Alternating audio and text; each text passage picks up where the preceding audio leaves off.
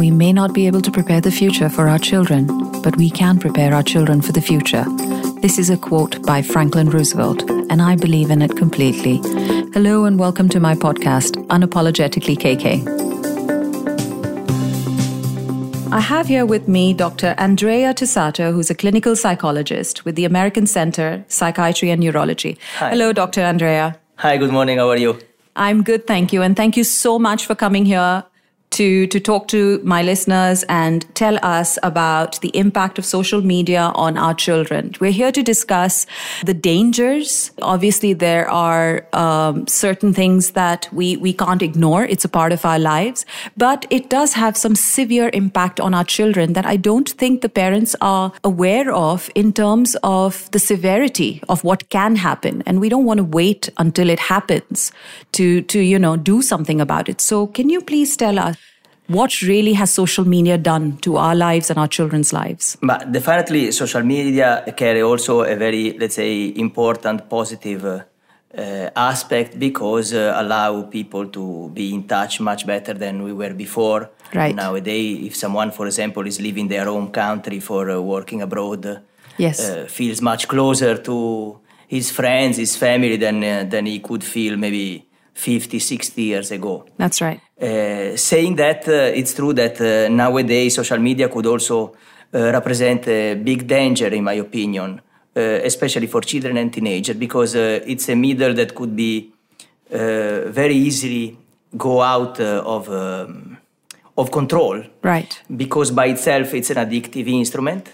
Absolutely. Yeah, we all do it. And I think what happens is, as parents, when we tell our children to stop, we don't realize that. You know, we are have to stop first before they can stop because we shouldn't be on our phones all the time. Yeah. And then tell our kids, well, you can't use yours. Yeah, yeah. I, I tell you, uh, one of my one of my um area of interest is, is working with autistic children. I can tell you that, for example, uh, iPad is one of the instruments that is used the most uh, as a reinforcement because uh, we are kind of sure that any child like it because it's uh, it, it's very much uh, it's very much attractive and very much addictive. Uh, one thing that made me concerned a little bit is that nowadays almost every school or most of the schools, I would say, is uh, leaving behind the classic paper. Uh, Right, yeah, electronic, yeah, the schools and, have gone and they electronic. provided uh, they provided electronic instruments for for um, children to learn, and then in some way, obviously, th- this is not their purpose, but uh, unfortunately, they reinforce the addiction of of, uh, of children because they provide the instrument of addiction even at school Exactly. and then and then uh, uh, children spend maybe uh, 20 hours a day 18 hours a day attached to this That's true. Well, what, what my research shows is that the impact of social media on our children has increased levels of depression, anxiety, poor sleep quality, dissatisfaction with body image, cyberbullying, and of course, FOMO, which is the fear of missing out. If I'm not there, I'm not cool enough, I have to be there. So, is this true? Does this really have that much of a negative impact on our kids? Ma, let's say we are speaking about an abuse of the instrument because uh, like anything if it's uh, if it's used with uh, moderation Right. uh, doesn't doesn't carry this kind of uh, huge side effects. The problem is that uh, a lot of children now, because parents be, became bec- became also busier and busier, and then they have le- less time to dedicate to their children, and then children they are left alone um, most of the time, and then they they occupy their time uh, using these instruments, and then they become addicted, and then the addiction could uh, uh, surely lead to this kind of uh, of problems in adults also eh, we, adults that uh, overuse internet they can uh, um, they can face uh, difficulties in sleeping increase of blood pressure anxiety um, there, there, are there are many side effects related to an abuse of these electronic instruments. But we all think that we are not addicted and this won't happen to us, even though we have glaring statistics. We are constantly reading articles in the newspaper that's saying that, you know, we don't know how bad this can get. Our kids are the first generation that have had access to and electronic equipment from a very young age. When I was young, there were no computers, there were no mobile phones. You know, my kids at the age of 18 months knew how to use an iPhone, at least just even before they knew how to read. They knew how to flick it, they knew, you know, which icon played the music. And and they had access to this. So is it true that we still don't know the real effects and we're still constantly studying and people are not really becoming aware of how dangerous this is? Not only, I think that we are a little bit behind uh, in um, uh, related to the studies, but uh, it's also true that some studies could clash with the interest that could go much, uh, uh, you know, behind uh, the interest of keeping our children healthy. And then, uh, you know, that uh, every time there is a clash of interests, it's very much difficult to uh, understand uh, if something is really negative or not, because, uh, because uh, maybe some studies could be promoted despite other ones, or, you know, it's very difficult to. So we are still finding out. We still don't, even though we know it's dangerous, we still don't know how dangerous it is and how much worse it can get. Uh, yes, and I, I, in my opinion, without waiting for official studies uh, saying yes or saying no, it's uh, enough to see the result with the common sense that any parent uh, have. We, we can see nowadays children um, going out together and instead of playing together, uh, staying uh, each of them by themselves, playing with the mobile. And then this is not healthy. I mean, I, absolutely. I think that we can clearly see the thing because uh, consider that a human being is a social being. No, there was a um, yes. ancient philosophers already were saying that. No, yes. And then um, an abuse of social media uh, instead of uh, uh promoting the socialization of kids uh, inhibited. And it does inhibit it. You are saying that it does have. So that that really is my next question: is that have our kids lost the art of face to face communication because I feel that they find it easier to communicate via messenger. Uh, and, you know, it's literally constant uh, messaging. They're talking to each other. They're laughing with their LOLs and, you know, all of their jargon. But face to face, they, they clamp up. They're not speaking. They're not communicating to each other. Is this true? Yes, I agree. Without overgeneralizing, but uh, definitely I I think it's a social problem that uh, should not be ignored uh, any longer because uh, could uh, create a big problem in in the long run. Okay, so what can the parents do? I mean, we want to give our kids the privacy and we want to trust them to make the right decisions. We have to teach them that, that you are capable of making the right decisions. You should know the difference between right and wrong, safe and, and unsafe. So you also want to protect them. You know, how do you do that as a parent? First of all, uh, we must uh, recognize that there are two kinds of dangers involved uh, in uh, um, being exposed to social medias or, or uh, internet in general. Uh, one of the dangers is the quantity of the exposures, and, and then it means how long uh, you stay uh, attached to device. the computer on the device.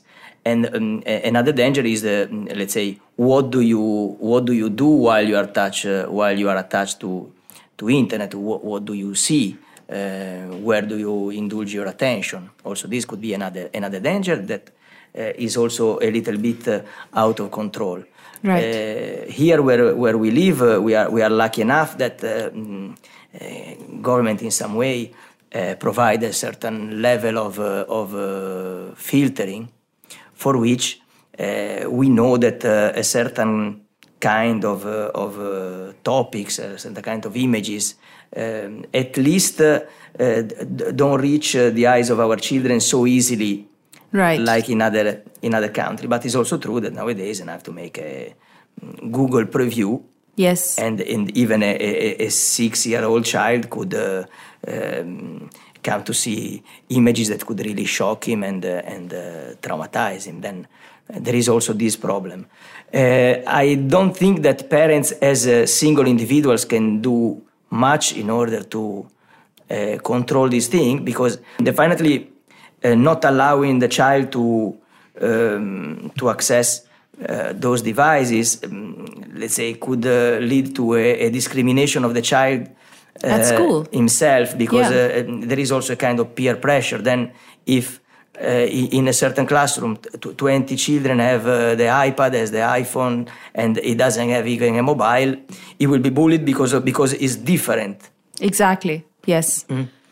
And th- then I think that uh, th- this definitely it's an issue that should be uh, should be faced uh, in a kind of collective way. We, we need to make grow the collective awareness of the danger of the of the thing and uh, and people should uh, ask for a different, I would say, I different way to different study way to, yes yes, yes. and not make it so part of their daily life because i know that my son says i need a laptop computer and i was like oh, no why do you need it in school? You're there for 8 hours and i don't want you to have a laptop in school and as soon as you come back from school you want your phone and then you want the tv and you know there is just no stopping you being in front of an electronic device. Exactly. And uh, you know obviously we have to stay with the times, like you're saying. You know, we can't just tell our kids, you can't have something because that makes them want it even more.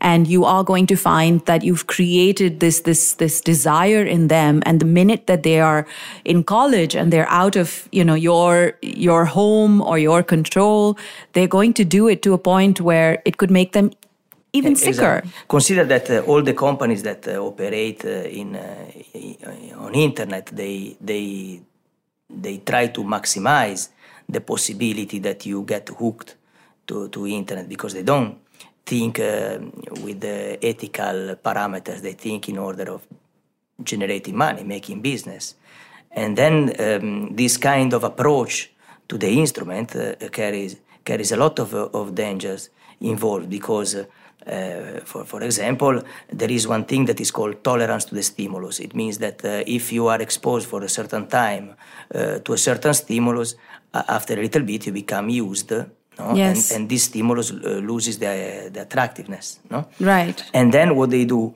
uh, the entertainment uh, companies that work on, on internet, they always rise the, the, the stick of the stimulus that they provide in order to keep you hooked. Yes, no? yes. The, they the, become better and better, so you get you want more. Better and, and better, easily but also, accessible. Yes, better and better, but I would say also sometimes sh- shocking and more shocking because, okay, for, for example, if you yes. if you see I don't know, uh, thrillers of, of the 70s and, and thrillers nowadays.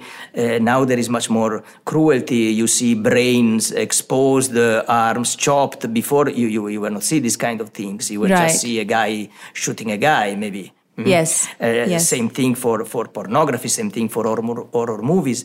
There, there is a, um, um, a constant increase of the, of the level of stimulus that is provided to the consumer in order to keep him hooked. But right. the price that, that the consumer pays for being hooked is also being shocked sometimes. And yes. if there are some stimulus that can shock an adult till the point that that uh, they keep him hooked, imagine how can shock a child. Yes. That yes. doesn't have the critical mind, that doesn't have the instruments to differentiate from fiction to reality, from healthy sexuality from what it is not. Yes. I mean, the, the, it's, it's, a, it's a big issue. And um, um, some years ago, for example, Iceland, you know. Um, yes. In Iceland, people themselves, they said, uh, we don't want porn anymore, for example. Right. We want to be free from that. And yes. then um, th- those country, in, in, the, in that country, they, they spontaneously decided to eliminate this kind of threat from their life. And this is fantastic because it means that there there is a collective awareness of the danger, of the, of the risks that this kind of thing uh, carry with, with it. Right. And it's much better a, a thing like that that eventually uh, hoping for external filters or, or things like that because only a collective awareness can protect our children uh, nowadays. I, I, think. Yes. So what you're saying is that we are not shocked so easily nowadays because we see so much. And our children from a very young age are seeing violence in their games, on TV, in movies. And so, in order for them to be shocked, because they're obviously becoming desensitized to that violence, it's not a big deal if people get chopped into half or they see blood or they see, you know, any kind of violence. Um, and, and to, to shock them, what people are doing is they're adding more and more and they're going further and further. And, and we've become used to this. It doesn't seem out of the ordinary if your child, you know, is playing a violent game, for example, because it's just become the norm now. And, and have we reached critical levels though? I mean, as parents, you're saying that it's difficult for us to isolate our child and not give them an instrument. And, you know, that will have adverse effect for them when they go to school with their friends. But then what is the solution? What can we do? Can we speak to them? Can we, is there a way, some tools that a parent can use to help their child get out of this addiction slowly? Uh, you know, I think that our our responsibility is to protect children, to then in some way also to think for them and act for them up to a certain level.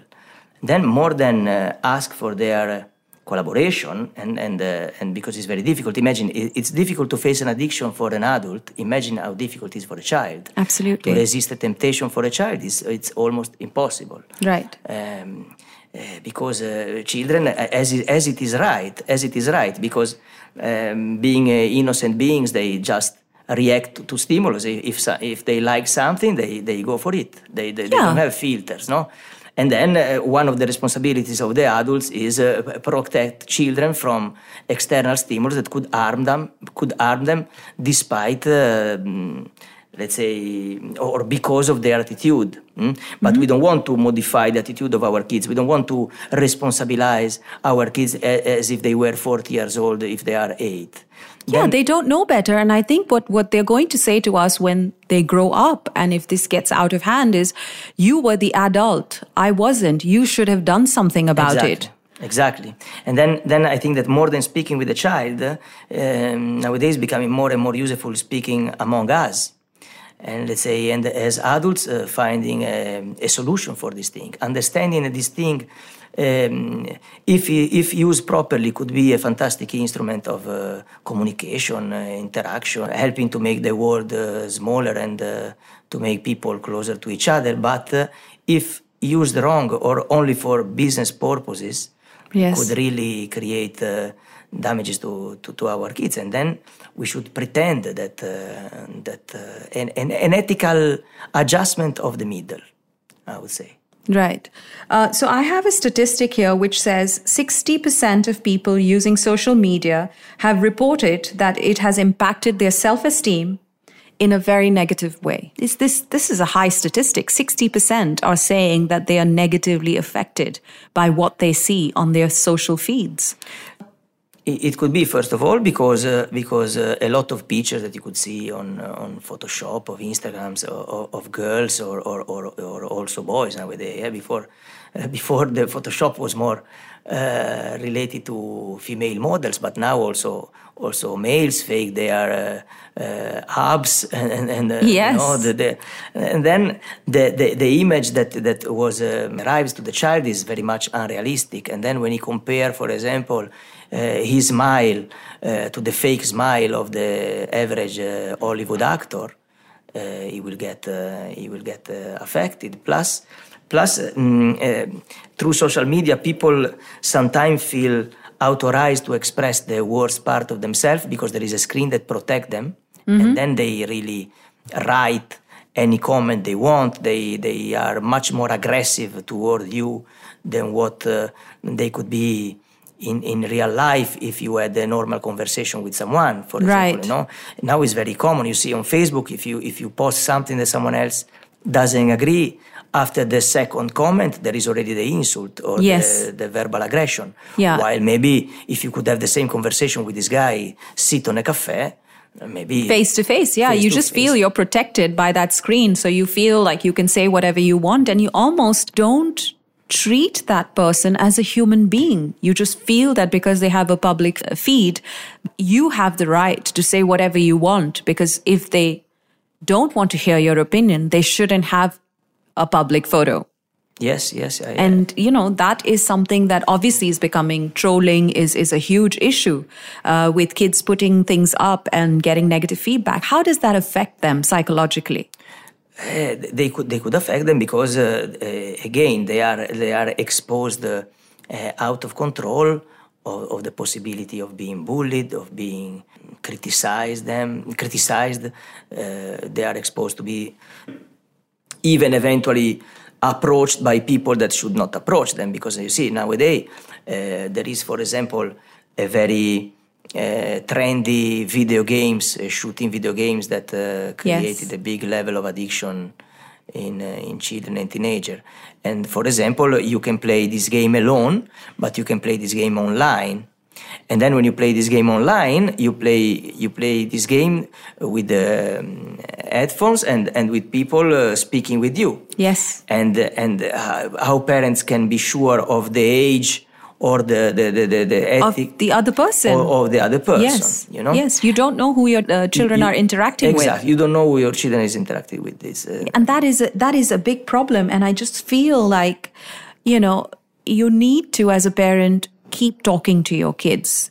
Um, because if you don't, then you know you don't know what's happening. And i feel like dealing with a teenager my son is 14 now um, they automatically obviously their psychology their physiology is changing so there's so many confusing conflicting thoughts going on in their mind and they're trying to find their place in the world and and as a parent i think if you don't have that conversation with them, you're just going to miss all the signs that they might be needing some help. They might be going through something that they can't share with you. But I think if you talk to them, you might be able to pick up on it. Yes, I don't. Definitely, I don't want to underestimate the the positive impact that could have uh, regularly communicating with uh, our children. Definitely, is important.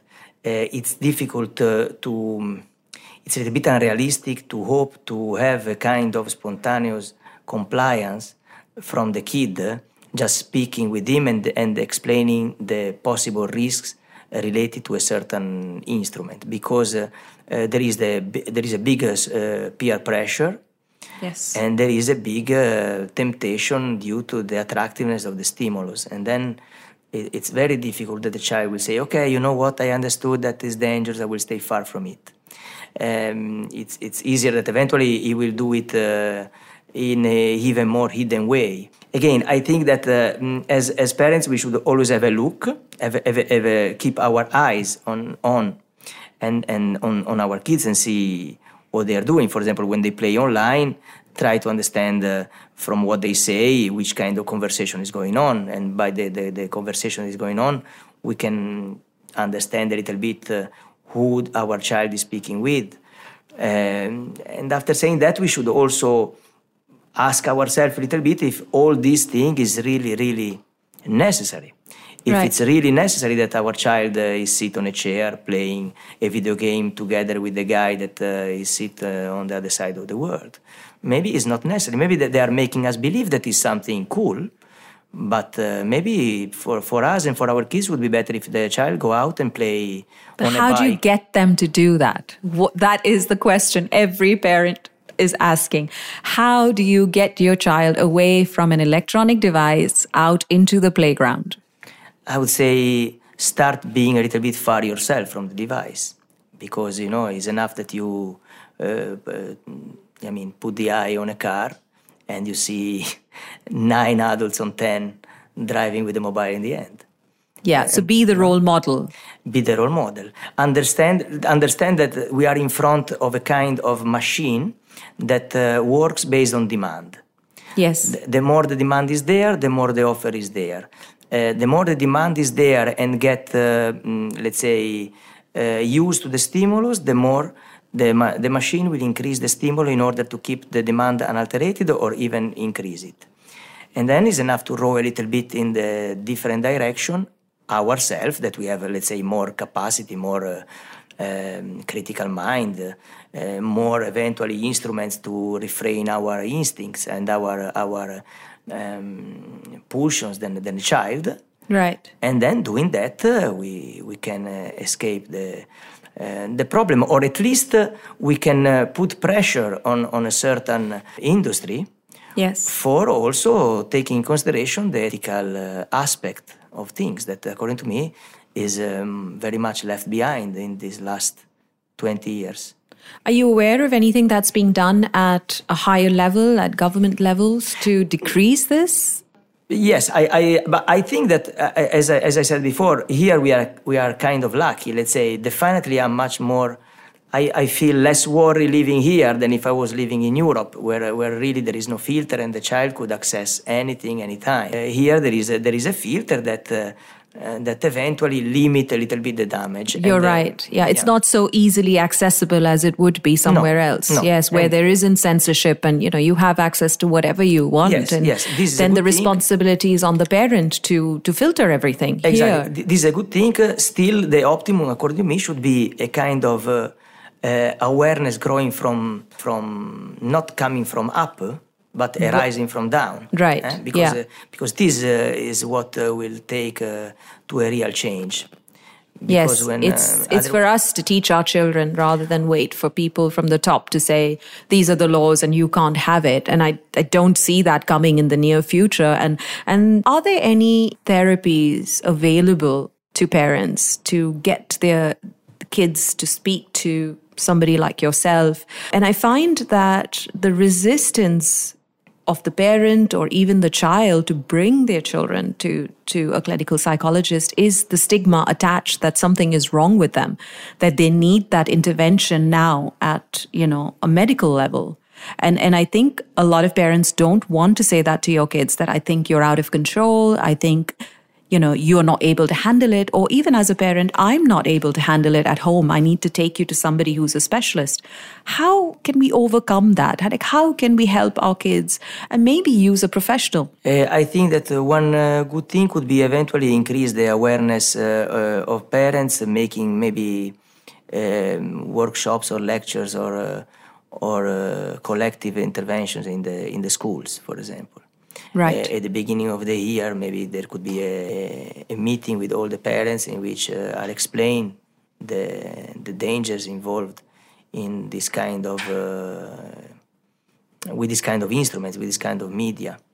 Uh, so I, I think that working on the awareness is always the best thing, because uh, if if we work on the awareness of of, uh, of adults, after automatically children will be protected because Absolutely. You know? Absolutely. Yeah, but it's a collective and I and I really like that idea that you know, have workshops, make people more aware of what is happening with your kids and how bad this is because my husband uh, is is really really against using electronics all the time. And and you know there's there are arguments that we have with our children trying to explain to them that we're going to limit your time. And i feel that the more we say you're not going to have it the more they want it obviously.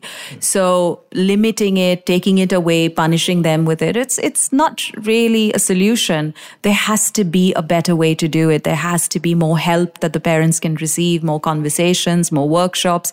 And even with the schools i feel like the kids listen to their teachers a lot more than they would listen to their parent because somehow they believe that yes okay my teacher's saying this i have to do it so yes getting a school involved might be a great idea at this stage I, I think so because uh, definitely we want to. We don't want to. In Italy, we, we say we don't want to throw the the child with the with the dirty water. No, we want to throw only the dirty water, but save the baby. no? Absolutely. And then it means this instrument could be good, could be could be great. Yes. No, social media, internet itself.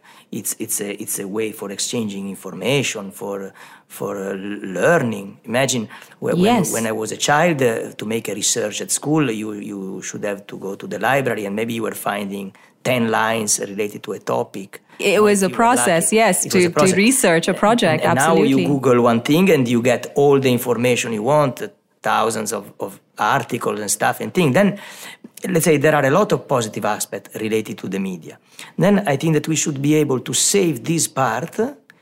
And uh, I, I don't want to even say eliminate the rest, but at least limit the rest. limit the rest Limit That the is the solution Put yes a kind of uh, ethical frame, because now there is no there is no ethical frame. If you see, neither from um, let's say um, neither from the point of view of who is consuming.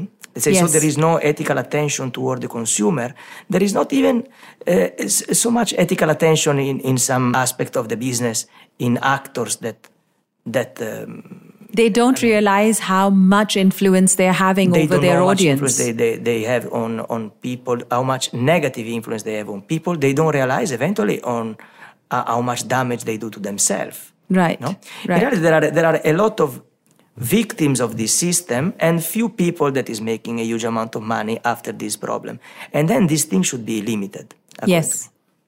That's I, agree with that because some of again my research shows that the what we've had with social media is higher levels of loneliness, envy, anxiety, depression, narcissism, and decreased social skill. Of course, we've we've talked about you know almost everything, but narcissism is one of the things that that is becoming big with selfies and you know everyone wanting to take their own picture. They want to basically have a good picture wherever they go and not focus on having a good time. Yeah, also empathy is decreasing a lot because of this thing. For example, I remember recently in Italy there was an accident. Uh, there was a, a girl, I think, uh, involved in an accident. Uh, She she hit a tree with a with a motorbike and she was really severely injured.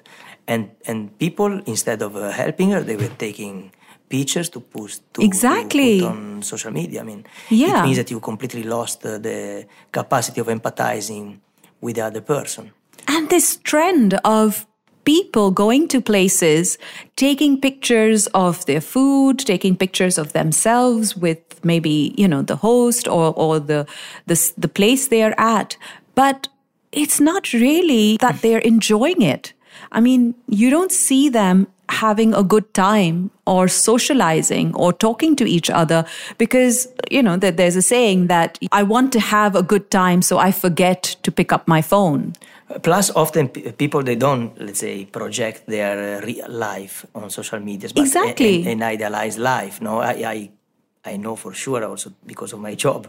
Maybe uh, people close to divorcing. Yes. That after if you if you open their uh, Facebook page, uh, they seem the most. Uh, uh, loving couple in the world, you know, uh, posting their vacation and with the hearts and stuff, and uh, Yes. uh, but why are- do people do that? Why do you feel the need in today's day and age to project a life you are not living? It's a good question, but uh, I think that could belong to the fact that uh, maybe if we count how many people could uh, tell themselves that they are really satisfied with their own life, unfortunately, maybe not so many. But I just feel like if you want to live that life, if you dream of living that life, wouldn't it make sense for you to work towards actually making it happen? Like you're saying, if I take your example of the divorced couple, wouldn't you work on, on your relationship with your husband or your wife uh, rather than, you know, almost come to a point of divorce and but still project a happy marriage. Why why is there a need to to project something that is is fake? I mean who are you trying to to show that life to? Yourself? To someone else? What is society telling us that we need to put up this facade of life and you don't really have to live it Because it's a shortcut, and uh, human beings they are very much exposed uh, since always to the temptation of shortcuts. You know, if, if you, uh, I don't know, if you get a headache, no, it's head. I would say in English, headache or headache. yes headache Yes. headache. No, if you have headache, it's uh, eventually you should uh, understand why you get headache and maybe do something for facing the thing and not make it come anymore. But nowadays, it's much easier to take a pill, no, that uh, And not worry about why. the symptom and not worry about why and not really treating the root, uh, the cause of the thing. And then let's say the, definitely facing the problem or, or working hard in order to achieve your, your real dreams is the right the right thing. But the the side path, the shortcut, is always a temptation.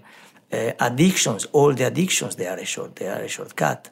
Smoking, drinking, taking drugs. The, let's say in front of uh, a, a certain uh, perceived uh, condition of distress, either we can uh, work to healthily solve the thing or we can take a shortcut and cover in the problem.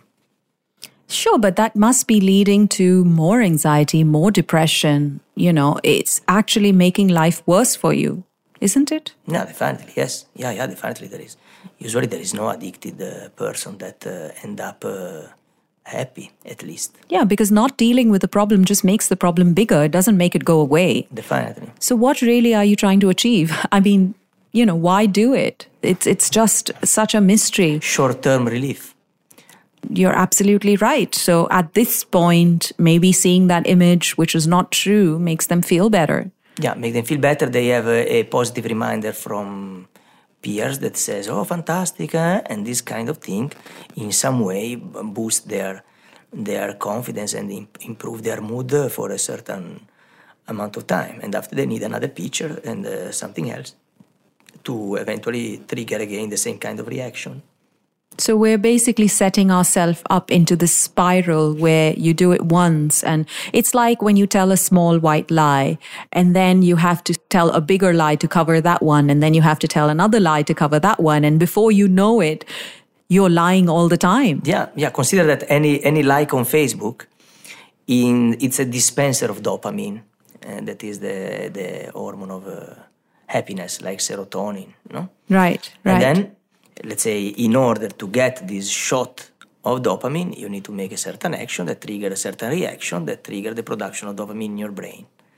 And this create this kind of uh, yeah, because we are measuring our life by the number of likes we get online.